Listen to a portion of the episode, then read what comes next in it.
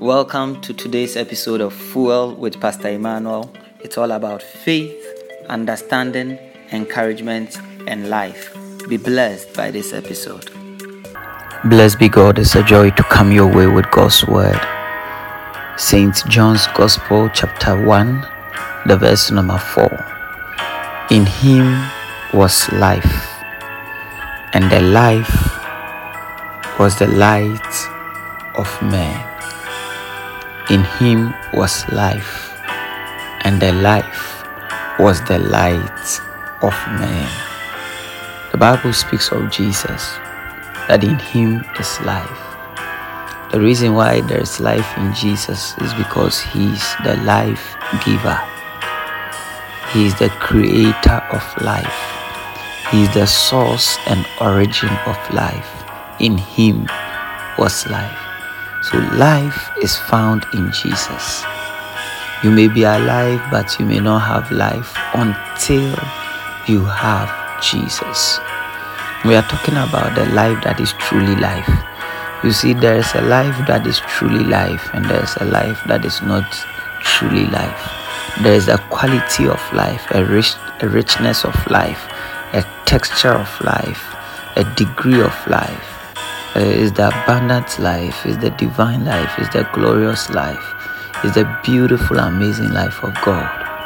It may include suffering, it may include pain, it may include hardship, but in all of it is worth it, it, is beautiful, and it all brings glory to God.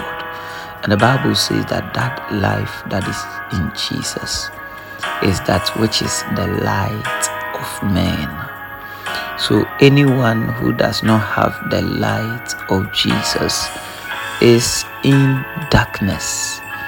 Anyone that does not have the light of Jesus in them does not have light. Child of God, we need light, and that light is the life of Jesus. So, in as we come to Christ, we must have more and more of His life in us so that we can have more and more light for our world. In Him was life, and the life in Him is the light of men. We don't need to walk in darkness. We don't want, we don't need to walk in ignorance and confusion. We don't need to walk in obscurity the life of Jesus is our light. The life of Jesus is our light. It is what shows our way. It is what shines our path. It is what makes life meaningful and significant. In Him was life, and that life was the light of men. Do you have lights? Get light by getting life in Christ. The Lord bless you. Shalom, peace, and life to you.